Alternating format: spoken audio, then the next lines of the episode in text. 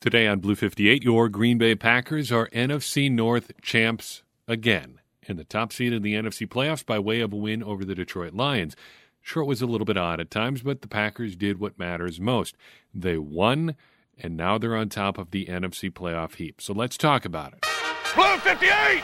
Hello and welcome to another episode of Blue 58, the one and only podcast of thepowersweep.com. I'm your host, John Meerdink. Very happy to be with you here for another episode. Congratulations, everybody. The Packers are NFC North champions. Yes, it didn't come through a necessarily dominant performance, but they did what matters most. They got the win, and they ended up on top of the NFC playoff positioning race. A bit of an odd game. I think we can all agree on that. The Packers did by no means play their absolute best on offense or on defense but they did what they had to do when they had to do it. And ultimately, they came out on top. That's all that matters at this point in the season. Style points are never really a thing in the NFL. But I feel like there are times during the season where how you win matters a little bit. And I feel like that's a lot of how things shake out during the first half of the season. You're trying to establish your identity as a team. You're trying to tell other people who you are as a team. But that's all kind of a distant memory by December. The playoffs, in a lot of ways, have already started. The Packers are playing for positioning now. They've got to keep winning so that they can get that bye and get to the divisional round of the playoffs. Got to keep pace ahead of the Saints, ahead of everybody in the NFC West who's in a dogfight for that spot. They've got to stay ahead of teams like the Vikings, who fell on their face today. Thank, thanks, Vikings. Really appreciate that. That was great. They are in functionally playoff mode. And that's why, even if it doesn't look super pretty, I'm inclined to give them a little bit of a break for a game like this because it's a game that they know they should win. And it's a game that they ultimately did win. And it's a game where they're playing a team in some unusual circumstances. The Lions are in ultimate nothing to lose mode here. Technically, coming into this game, they could still make the playoffs. So they've got something to play for there. They're also out from under the dark shadow that was the end of the Matt Patricia era, the end of the Bob Quinn era. Everybody's playing for jobs right now. Darrell Bevell is coaching for an opportunity to, to get an opportunity to be a head coach. Everybody on the team is playing to either stay in Detroit and keep those big money contracts that they signed or audition for somebody else who might like to sign them to a big contract and help them continue their careers. Teams like that can be dangerous, and they can play teams like the Packers pretty tough. The Packers' goals in this game are a lot more idealistic, I think, than the Lions. They have a lot less reason to play hungry a lot less reason to play just absolutely pedal to the metal, completely full out. Because most of their goals for the regular season have already been accomplished. Playing for seeding is a lot tougher to sell than playing just to get into the playoffs. It's not like the 2010 season where they've got to win right there at the end of the season to get in. It's not like the 2013 season where Aaron Rodgers is coming back from a collarbone injury just for week 17 to see if they can get into the playoffs.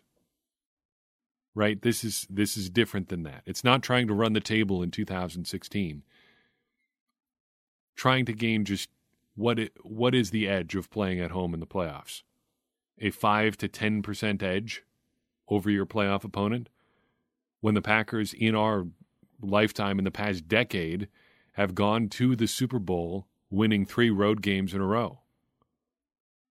You start to see stuff like that out there, and it, it's easy to see why they might not have the same fire as the Lions. But ultimately, the Packers did get the win, and ultimately, I think they played pretty well. So let's talk about some of the good stuff that happened today.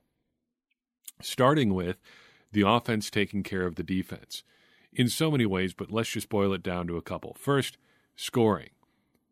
They scored points on five of their seven non end of game drives. And if you count that last drive, the one where they're just trying to run out the clock, they accomplished their goal on six of eight drives. Only two punts today, and they only had eight opportunities to hold the ball.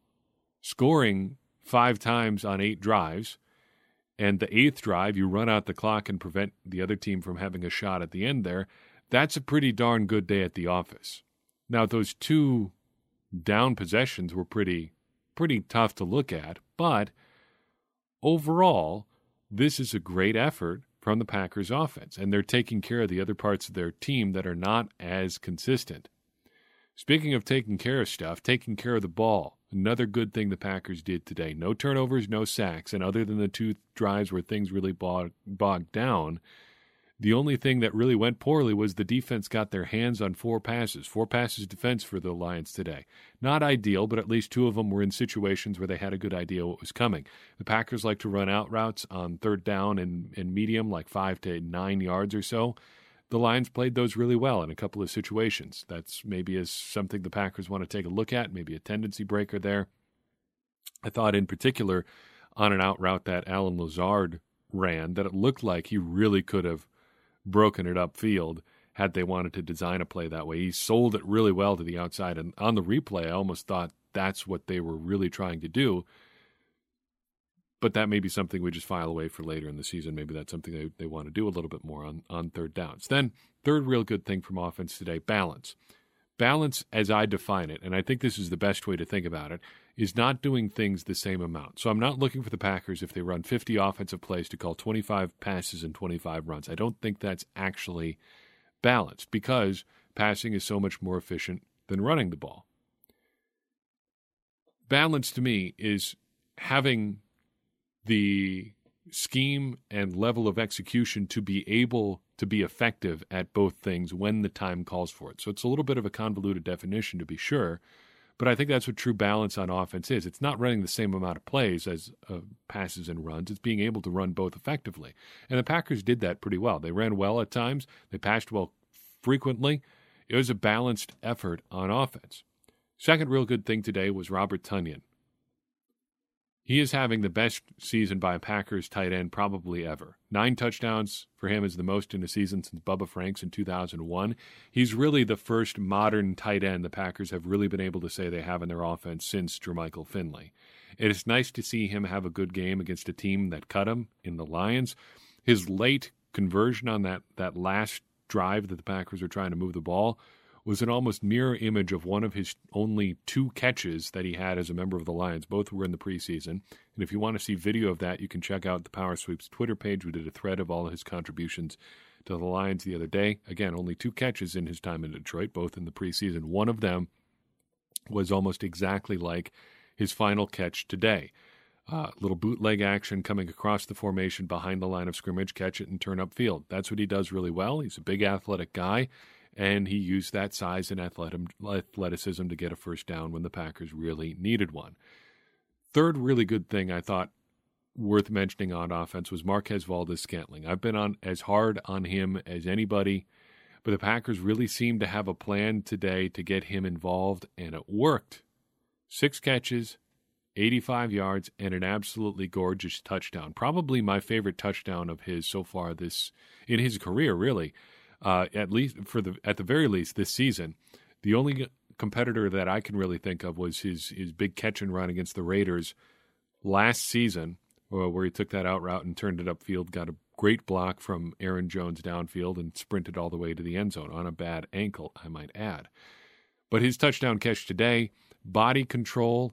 Uh, a hands catch versus a body catch, back shoulder throw. That's a communication thing with Aaron Rodgers. That's everything you want from Marquez Valdes Scantling, on top of being the elite deep threat that he can be.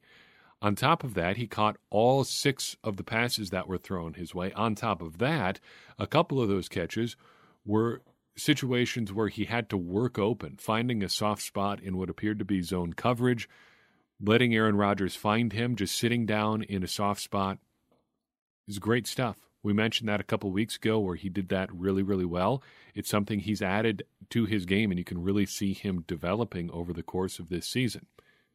Really solid game from MVS, and I think that's all you really want from him. Bad things. I don't want to get too off the rails here because, again, this is about winning at this point in the season. And the Packers being the essentially finished product that they are, it doesn't make a whole lot of sense to me to spend a lot of time harping on things that are not going well, that have been issues throughout the season. But the defense and special teams were a tough watch at times today. I don't want to go so far as to say they were necessarily bad, although I think they were bad at times. Uh, but I'm I'm at the point where it's like I'm not mad, I'm just disappointed. Like you want to talk penalties for the defense, we can do that. There were a bunch of them. One drive entirely fueled by penalties ended with a Lions touchdown. You want to talk weird approaches, we can do that too. Why the same thing again and again and again on defense? Rush four, drop seven, veteran quarterback picks you apart. Anybody who can read a defense at an above average level has a chance of picking you apart. And somebody like Matthew Stafford is probably going to do that if you give him enough time. And there were times today when he had a lot of times. Why an onside kick nightmare again? So much of special teams is just knowing the rules. You can pick up the ball before it goes 10 yards. Only the, the kicking team has to wait 10 yards. You can grab it at any time. They just don't seem to know that. A miscue or just a meltdown on defense or special teams is going to be what knocks the Packers out of the playoffs, if it comes to that. If their offense has a down day, it's going to the Packers are going to leave the playoffs because the defense did what they do so often, or the special teams gives up another punt return touchdown. I feel bad even bringing it up, but it's part of the story of this game. The Packers defense messed up or just didn't execute very well, very consistently. I think that's the, the, the biggest and most important word that I would use to describe the Packers defense is inconsistent. It's not that they can't even be good at times. There were drives here in this Lions game. I got the, the, the drive charts up in front of me.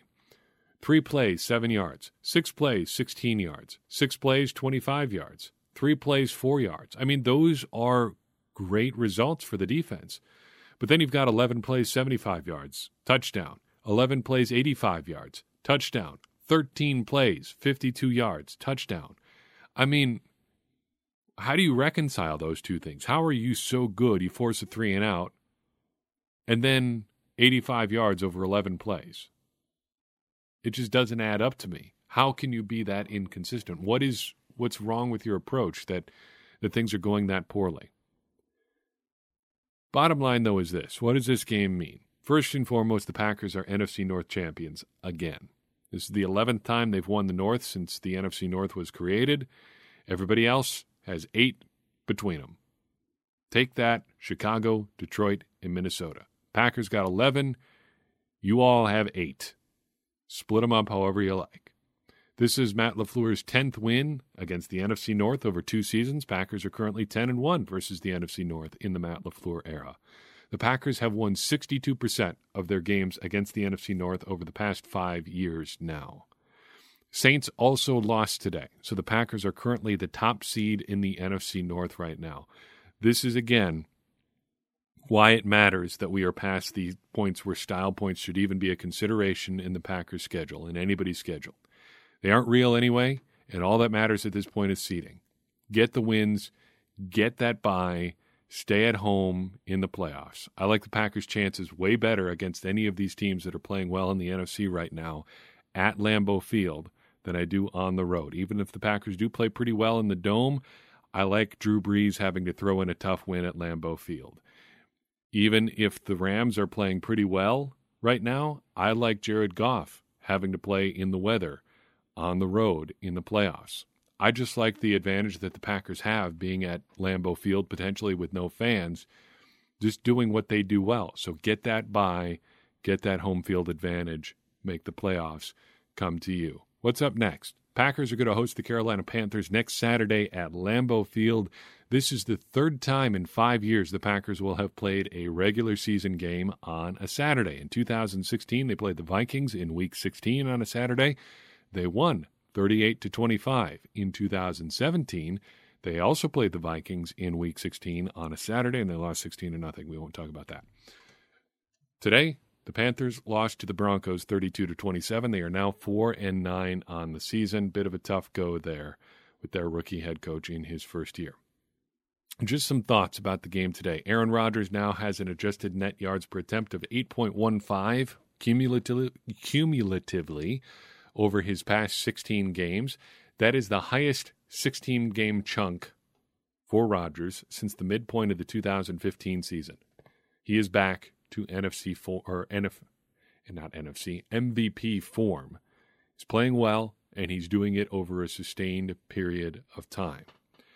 Packers had a couple strange and interesting formations today. Very first offensive play, Allen Lazard motioned in from being split out wide to line up behind the left guard.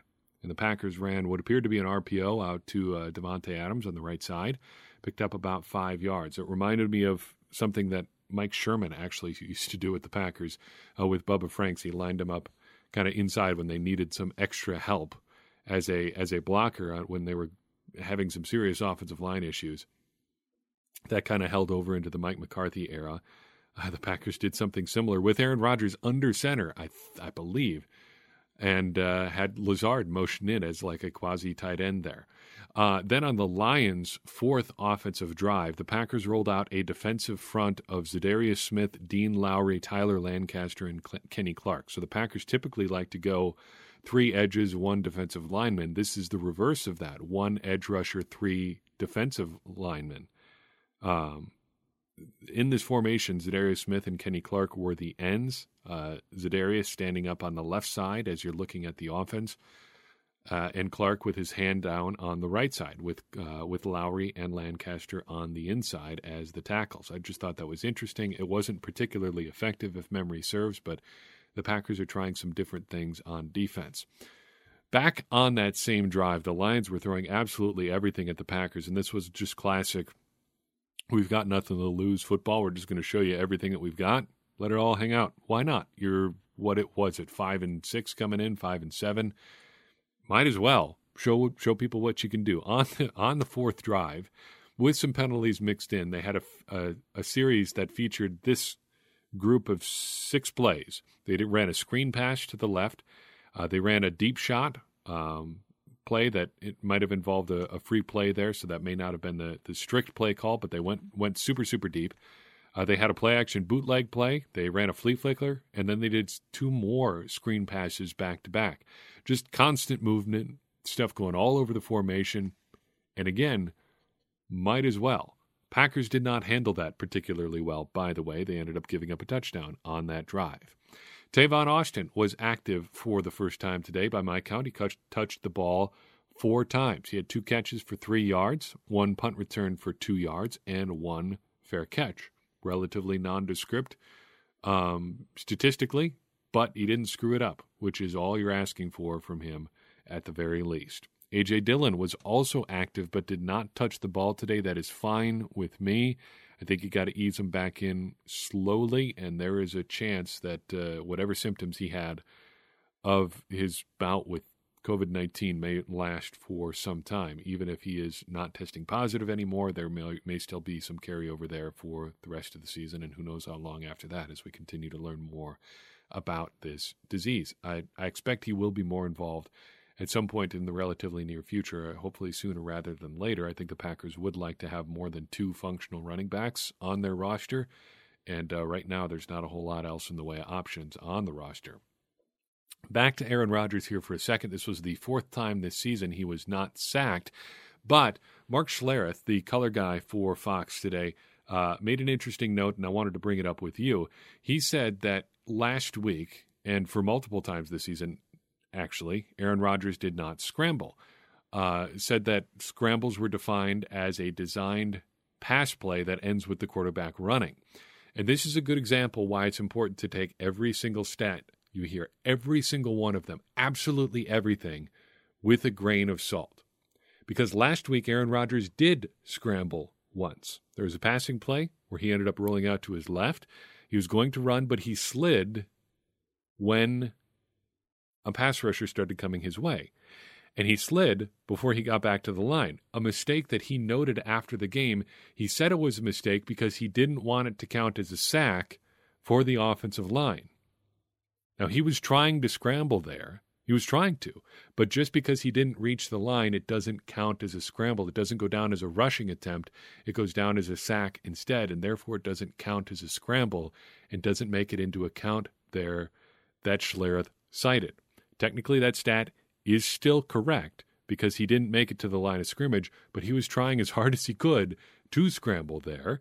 And if it was up to him, he would have made it to the line of scrimmage. He just gave himself up a little bit earlier. Something that you should keep in the back of your mind whenever you hear a stat um, cited during the broadcast or anywhere else, even on this podcast. Darnell Savage, no picks today, ends his interception streak at two games, but he did have a sack.